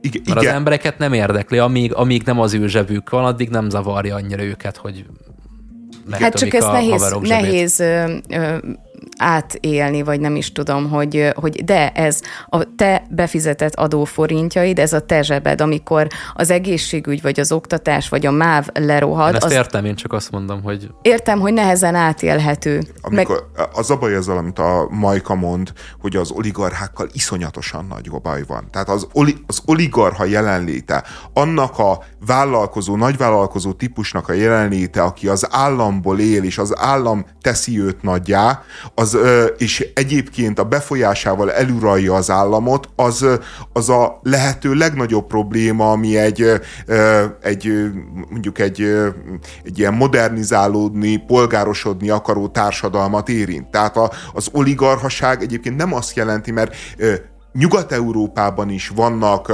befolyásos pénzemberek, akiknek nagy hatásuk van mondjuk a kormányzó pártra, és adott esetben sok pénzt keresnek azzal, hogy jó politikai kapcsolataik vannak akkor nevezzük oligarchának az oligarchát, amikor az rendszer szinten válik veszélyes, amikor rendszer szinten nem lehet megkerülni már ezeket az embereket, olyan befolyásaik, olyan csápjaik vannak az állam minden területére. És azt mondani, egyébként most persze most jó kérdés, hogy a Majkával szemben mennyire lehet elvárni egy, egy értelmiségi diskurzusba való beszállás, de, de, de az a helyzet, hogy amikor ő az oligarchák mellett érvel, az, akkor azzal azzal ér, a, amellett érvel, hogy jó nekünk, hogy jó nekünk Oroszország, jó nekünk Kazasztán, jó nekünk Fehér Oroszország, Na, és köszönjük szépen, nem kell Hollandia, ne, de én, ezt jelenti, de nem, ezt jelenti. Én, én tudom, hogy nem ezt akarja egyébként ő sem mondani, ő csak azt akarja mondani, hogy, hogy, a, nem az, erő, hogy az erősebb kutya hm, csinál, és, és hát őt nem érdekli, mert ez hát minden. Nem azt mondja, hogy jó vagy rossz, hanem azt mondja, hogy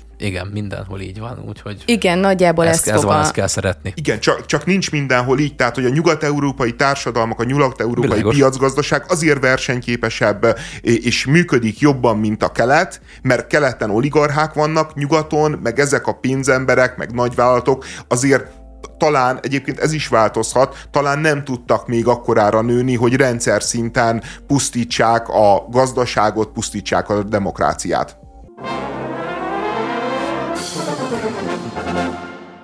Egy tanulmány szerint a verbális bántalmazás, vagyis a gyerekekkel való kiabálás ugyanolyan káros lehet, mint a fizikai vagy szexuális bántalmazás. Arra jutottak, hogy azoknál a fiataloknál, akikkel gyerekkorukban kiabáltak a szüleik, vagy hülyének nevezték őket, nagyobb az önkárosítás, drogfogyasztás és a börtönbe kerülés kockázata, és káros hatással lehet a gyerek fejlődésére. Nekem nem volt világos a cikkben, hogy ugye az üvöltés volt a magyar verzióban, a kiabálás volt kiemelve, viszont így általánosságban verbális abúzusról szólt az eredeti cikk, meg gondolom akkor a tanulmány Hát azért azt szerintem beláthatjuk, hogy degradál... ezek hm? sokszor kéz a kézben hát járnak. Nem, mert az, hogy rá, rá kiabálok a gyerekre, mert nem tudom, már nyolcadjára sem mm, lép vissza a peronra a sínről, az, az egészen más kategória, mint amikor becsmérlem, azt mondom, hogy te hülye vagy, te nem viszed semmire akár, mert az teljesen egyértelmű, hogy tud olyan károkat okozni, mint... Mint a mint... szexuális bántalmazás.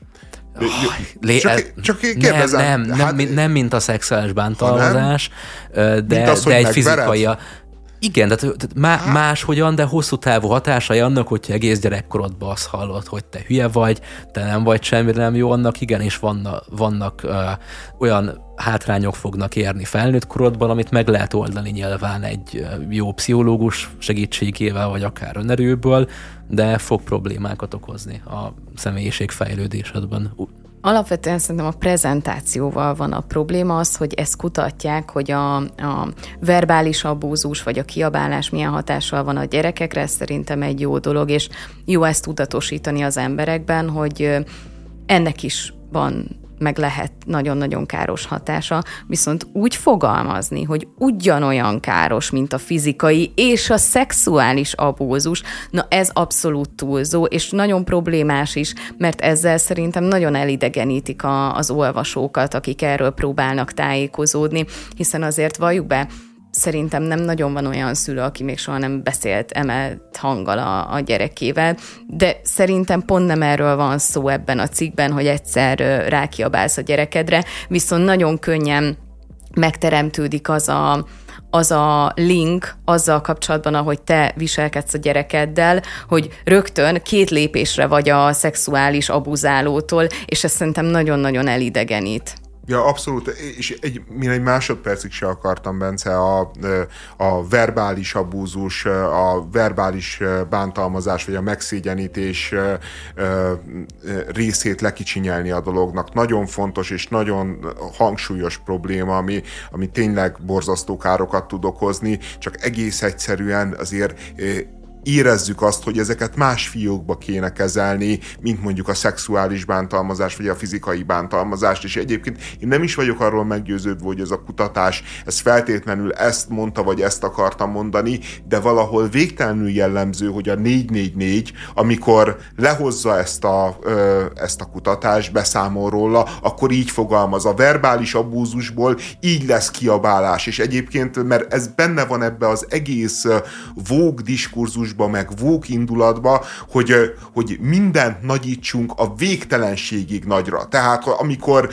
verbális abúzusról van szó, akkor már, amikor csináljuk a cikkünket, akkor már kiabálásról beszéljünk. Mert, mert nyilván a kiabálás is a verbális abúzusnak egy formája, nyilván a legenyhébb formája, de a legenyhébb formáját is meg kell torolni, és úgy kell kezelni, mint hogyha a legsúlyosabb lenne, hiszen ez a MeToo-nak a logikája, ez a vók érzékenységnek a logikája, ez az ő áldozat kultuszuknak a logikája. És, és ez ilyen mindent elemésztő, bestiális ostobaság vagy gonoszság, nem tudom melyik.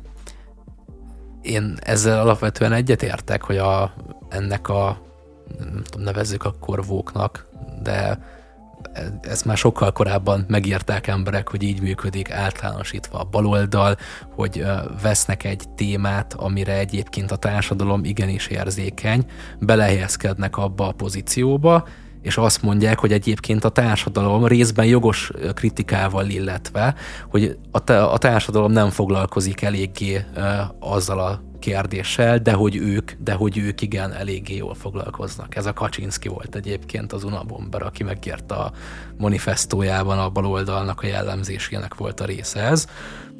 Viszont ebben az esetben azért meg kell, hogy védjem a 444-et, csak a kibalanszoljuk a dolgokat. Kiabálást említ a Guardian cikke is, ami azért nem annyira egy vók lap, mint a 444, és ott is úgy fogalmaznak. A Guardian nem egy vók lap, ne vicceljél a legkeményebb, a legkeményebb.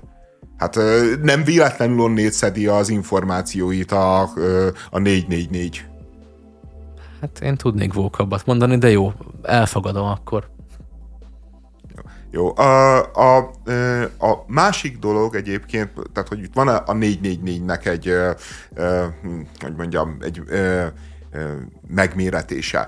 Van, amiről a Bence beszél, hogy itt tényleg arról van szó, hogy a baloldal működésének, meg nem is a baloldalnak, a, a Farkas Attila Márton írt egy jó cikket erről, pont ezen téma kapcsán, hogy nem is a baloldalról érdemes itt beszélni, mert baloldal nagyon sokféle van, és annak van nagyon sok jó része, hanem tényleg ennek a radikális világ megváltó baloldaliságnak, vagy vókizmusnak, stb. Van egy, van egy olyan olyan ö, mindent leuralni, mindent szabályozni, mindent megváltani akaró mentalitása, ami hosszú távon nyilvánvalóan valami ö, ö, ilyen, ilyen nagyon durva ö, disztópiába fog vezetni, mert, mert egyébként, hogyha tényleg logikusan végig gondoljuk, amikor a szexuális bántalmazásról, a fizikai bántalmazásról és a kiabálásról egy kontextusba ke- kezdünk el beszélni, abból mi következik? Abból az következik, hogy, hogy üldözni kell üldözni kell nyilvánvalóan a fizikai erőszakot, nyilvánvalóan a szexuális erőszakot, ezt üldözzük is, és mit nem üldözünk, ami ugyanolyan káros tud lenni, ami ugyanúgy drogokkal, és egyébként ez is ilyen mennyire érdekes, hogy régen a jobb oldalnak volt mindenre az a mondása, hogy drogosok lesznek, hogy elkallódnak a gyerekek, most ö, ö, a baloldali retorikába térnek vissza ezek a jobboldali toposzok, hogy... De ez most nem retorikát, kikutatták. De, jaj, ha, hagyjuk már. Tehát ugye ez, ez, ez, ezek, ezek a kutatások... nem azt mondják, hogy drog, hanem kifejezetten a kanabisz fogyasztókat. E, e, hát... Ki. Tehát nem az, hogy heroinista és, lesz és a gyerek, ha rákiabálsz, tehát azért ja, ja, nem mentek. Hát, de viszont azt meg sokszor ki lehet kutatva, hogy azért ezek kéz a kézben járnak, tehát hogy azoknál... Az a, addikciót a, mindig trauma előzi, meg ez nem egy... Igen, így van, tehát, tehát hogy tudjuk. ebből kb. azért ez is következik. Mindegy, mindegy, hagyjuk meg. De ez így is van.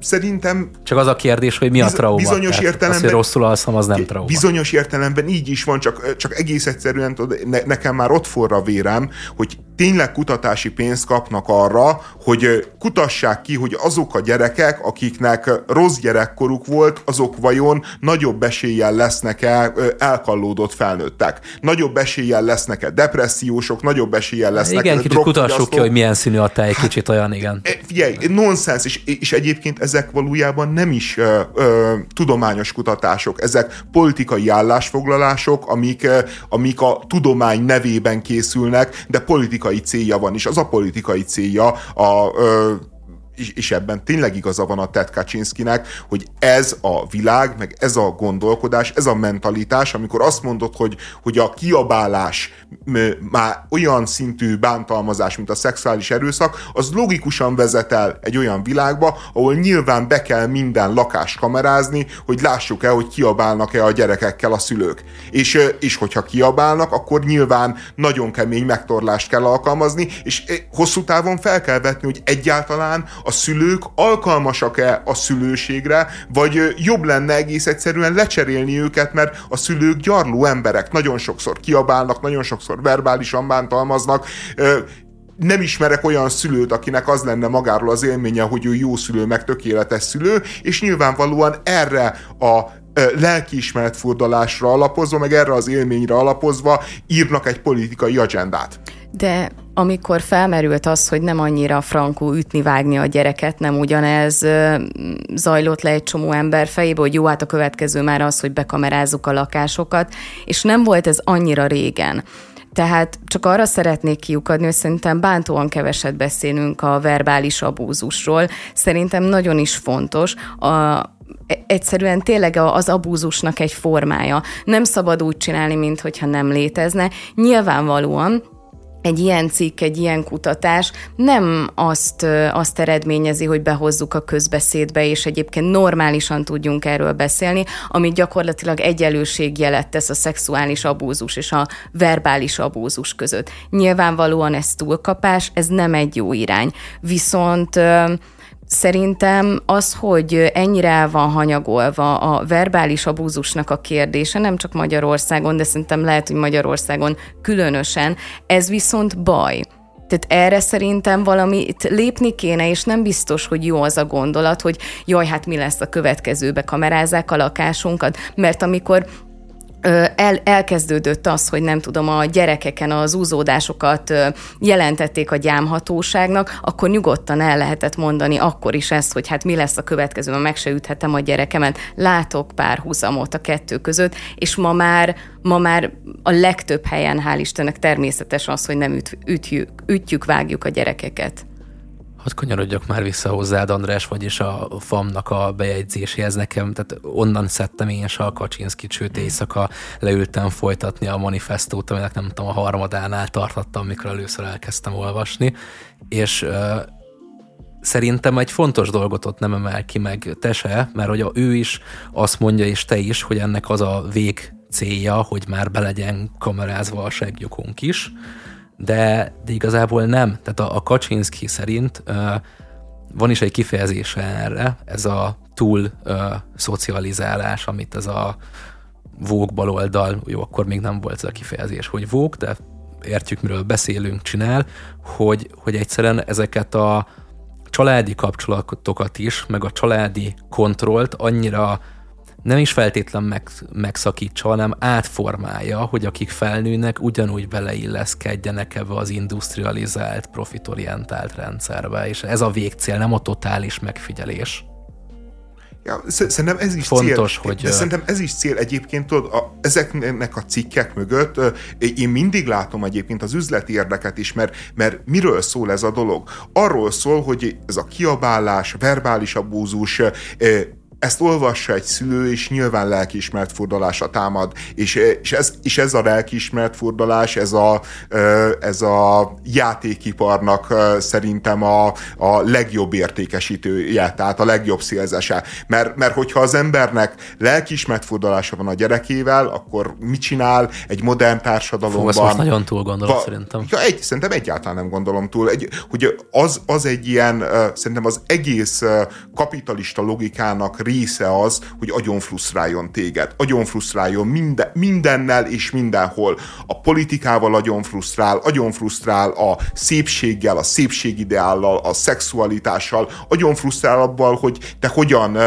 nevelsz gyereket, és mindenre egyébként ad egy megoldást, azt, hogy fogyasz, vásárolj, Vagy hogy ne kiabálj a gyerekkel, ne becsméreld olyan Az módon. nem termel GDP-t, hidd el, hogy azt de ők annyira nem szeretnék, rendben, ők sokkal jobban szeretnék, hogyha egy Barbie babát vennél neki. Rendben, de most ebbe bele láthatod azt is, hogy ha azt szeretnéd, hogy, hogy valakinél gondolatébresztő legyen, és a gyerekekkel történő kommunikációt egy picit mondjuk más, más vágányokra helyezze, ezt is beleláthatod, meg persze, hogyha szeretnéd belelátni, hogy nem tudom, ott van a, a Barbie baba hirdetés a, a cikk alján, és akkor menjél el és vásároljál a gyerekednek egy teljesen mindegy milyen játékot azért, mert a héten kiabáltál vele. Ez igazából értelmezés kérdése.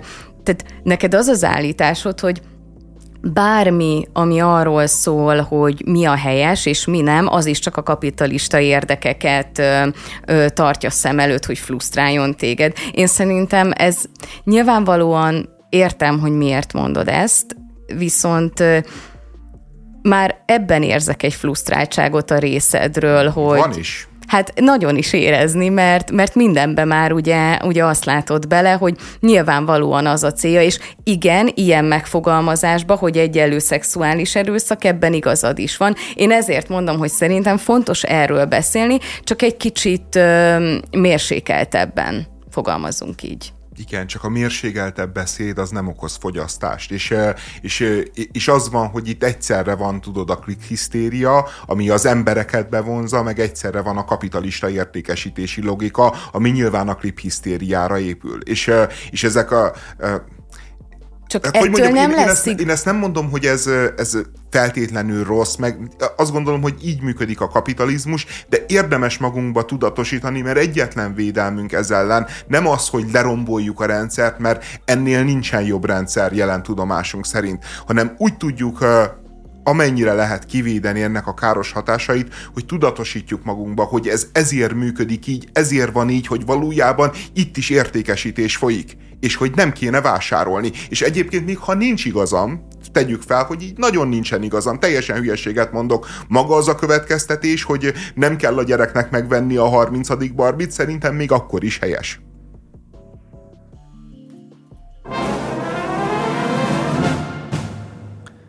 Jövő májusban első magyar előadóként önálló koncertet ad Azaria a Puskás arénában. Nem is értettem először, hogy ez miért akkor a nagy cucc, amikor idén, idén volt koncertje ott, aztán rájöttem, hogy az a Paplászlóban volt, tehát a Puskás azért egy nagyobb más koncert, nagyságrend. más nagyságrend. Hát van egy és négyszeres szorzó, vagy háromszoros Igen, szorzó. igen, igen, csak először félreolvastam. Ami érdekes részlet, hogy ezzel a teljesítménnyel, vagy minek mondjam, elért céllal, hogy első magyar előadóként ott fog koncertezni. Éppen csak 6, 14 nappal előzi meg a halott pénzt, akik szintén fel fognak lépni a Puskásban második magyar előadóként, és sok mindenről beszélhetnénk az Azaria kapcsán, nagyon sok mindenről tudnék, mert én például általában szerettem a zenéjét, a Palinak a megnyilvánulásait is, az interjúit is általában szeretni szoktam. Beszélhetnénk ezekről a feltörekvő és egyébként nagyon tehetséges arcokról, akikben még van egy csomó, csak nem akkora sztárok, mint az Azaria, viszont nekem ez egy kicsit, kicsit már szúrja a szemem, hogy egy, egy csomó dal is arról szól, meg ahogy uh, például fel, uh, fel bepromózta az, az Instáján ezt a koncertet, az is, mint a lassan már átmenne a számainak, meg a mindenféle megnyilvánulásának a nagy része abba, hogy igen, menetelünk előre, együtt, így, így rendesen grindoljuk ezt a ö, zeneipart, és menjünk előre, előre, előre. Mi lett volna, hogyha a halott pénz lépett volna fel május 25-én, és ő június 8-án semmi nem lett volna, csak hogy megtöltötte a legfiatalabb előadóként a paplászlót, akkor ő legyen az első a puskásban, és akkor kezd, kezd egy ilyen öncélú menetelés lenni ez a, ez a menetelés sok szempontból. Hát Közben vannak célú, jó számok hatalmas is. Hatalmas pénzeket kasszírozik, tehát hogy e, azt elképzelni is nehéz, hogy, hogy mekkora, világos, mekkora összeg világos. van ebben, hogy, hogy valaki megtölti a puskást. És egyébként az egy kicsit túlzás, hogy első magyar előadóként az új puskást tölti meg esetleg első magyar előadóként, mert azért a régi puskásba lépett fel Illés, meg Omega, meg nem tudom én mi, tehát hogy azért hát voltak... újra gondoltak valószínűleg a de, de, de, egyébként ez is mutatja, hogy, hogy az Illés Omega, tehát hogy az Azaria egyébként ott tart most népszerűségben, mint, mint ahol tényleg a legnagyobbak tartottak, tartottak. Én nekem mondjuk egyébként meglepetés volt a halott pénz, hogy ők is bevállalják a puskást, hogy vannak ők annyira népszerűek, mert ne, nekem az ilyen kicsit furcsa. Az Azariától is egyébként szerintem nem nem. Ugyanezt akartam mondani, már az Ariától szerintem nem annyira furcsa, szerintem ő nagyon nyugodtan meg fogja tölteni a puskást, viszont a halott pénzen én is meglepődtem. Én nem tudtam, hogy ők, ők valójában ennyire népszerűek. Tehát... És lesz Hungária koncert is elvileg a Puskásba júniusban, ami meg aztán végképp, mert már az én generációmnak sem akkora élmény a Hungária, hogy, hogy a Fenyő Miklósra ki fog menni 50-60, meg a Dollira 50-60 ezer, mert körülbelül erről szól a puskás, tehát hogy ez egy 60-70 ezres, mennyien vannak teltháznál. Hát lehet, hogy megfelelő promócióval fogják tudni mozgósítani azt a korosztályt, akihez ez elér.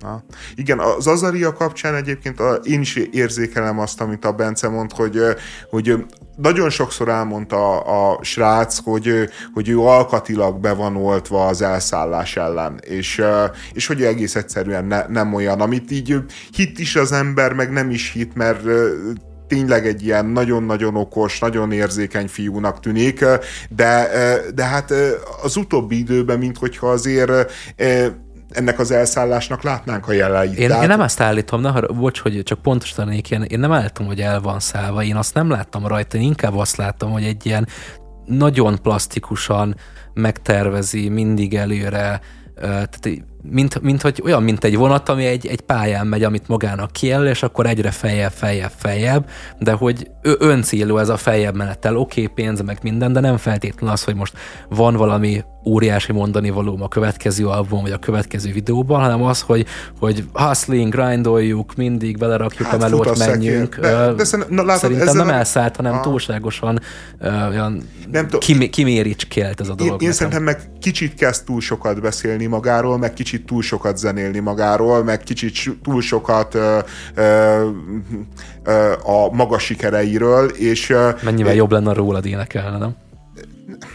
Ne, ne, nem rólam kell énekelnie, hanem van millió érvényes téma az Azaria sikerén túl, amiről az Azaria esetleg énekelhetne. Egyetértek, csak belefogottam. Te, tehát nem rólam kell énekelnie. Kicsit nekem ez például sok, én azt gondoltam, hogy erre célzol azzal. Egyébként én önmagába semmi, semmi túlzást nem látok abban. Most nyilván, hogyha fut a szekér, nyilván, hogyha meg lehet tölteni egy puskást, az, az olyan élmény akár a rajongóknak, akár az előadónak, meg, meg egy olyan kulturális térfoglalás, amit vétek lenne kihagyni, és, és nyilván meg kell próbálni. Csak, csak én, én, én, én ennek a, a az ilyen, ennek a legenda építésnek a részét látom már például abba, hogy kommunikálnak erről az európai turnéról, hogy Azaria európai turnéra megy, már a bécsi jegyek elfogta, elfogytak a Azaria fellépésére, és hát ez az európai turné, amennyire én tudom, ez egy nyolc állomásból álló klubkoncert az ottani magyaroknak. És nyilván lehet európai turnénak nevezni, mert, mert, mert hát Európa és turné, de amikor a puskást töltöd meg, és mellette az európai turnéról beszélsz, már egyébként nem ez a képzett társításod, és hogyha már Igen. megtöltöd a puskást, akkor már lehetnél ebben szerényebb. Tehát az, az van ugye, hogy ő alapból nagyon sok száma volt angolul, amik még kevésbé voltak ismertek, mint a most a leghíresebb száma, és azt akarta, hogy ő legyen az első előadó, aki külföldön is tényleg hallgatott nem csak a magyarok által. Ez egyelőre még nem jött el, de terve van, de ezt a külföldi koncertsorozatot igen kicsit úgy emlegetik a nyilvánosságban, mintha ez már az lenne, hogy a külföldiek hallgatják. Egy, egyébként ő nem csak, hogy angolok a számai, a koraiak, ugye most is azért vannak angol számai, hanem ő angolul ír számokat. Tehát, hogy ő, ő angolul fogalmazza meg sokszor a számait. Ez, ez nagyon érdekes. Hát, a... Gondoltam angol énekelek, tehát ő a saját szövegeit írja, ez nem, nem de, de, de, de, ő úgy, tehát hogy ő, ő az angol szövegre írja a zenét, meg nem tudom én mi. Tehát, hogy, hogy ne, nem az van, hogy, hogy szerez egy zenét, és arra van valami szöveg, aztán azt lefordítja angolra, hanem, hanem ő már egyből angol. Nem mindegy, ja, csak, tudom, csak ilyen érdekességként, mert engem meglepett ez az információ. Bianca, te mész, mert te nagy koncertre járó vagy. Még az is előfordulhat. Egy Azaria koncerten voltunk, de az sajnos, tehát engem meglepett az, hogy mekkora tömegeket vonz, és sajnos nem barátom a tömeg, úgyhogy... Nem volt jó élmény, nem? Nem, tehát szerintem az a show, amit csináltak, azt szerintem nagyon jó volt, csak én sajnos keveset tudtam belőle élvezni, mert hátul voltunk, és a közönség meg nagyon passzív volt. Tehát egyébként jó volt, csak én nem tudtam annyira menni ezzel a történettel. De úgy volt passzív a közönség, hogy egy csomóan elmentek így érdeklődve, hogy ki ez az Azaria, és nem Azaria rajongók Egyébként voltak, akik... ezt éreztem, hogy ö, szédelektek, nézelődtek, ö, nem igazán feltétlenül ott hátul, ahol, ahol mi voltunk. Nem feltétlenül azért voltak ott az emberek, hogy, hogy, ö, hogy Azariára bulizzanak, hanem inkább az, hogy jó, akkor most megnézzük, hogy mi ez a szenzáció visszacsatolnék egy pillanatra arra, hogy mekkora buli pénzben egy ilyen koncert. A Paplászlós koncertje az állítólag legalábbis saját bevallása szerint nem volt túl nagy pluszos, sőt, szinte neki egál volt, mert amikor tehát ő azt meg akarta csinálni, nagyon magas színvonalon, gondolom két kézzel szórta a költségvetést arra, hogy ilyen elem, látványelem olyan legyen, és a fuskásban is erre készül, úgyhogy nem biztos, hogy ez neki annyira megírja anyagilag inkább a legenda építés, meg hogy ezt is elértem. Köszönjük a figyelmet, holnap újra jelentkezünk.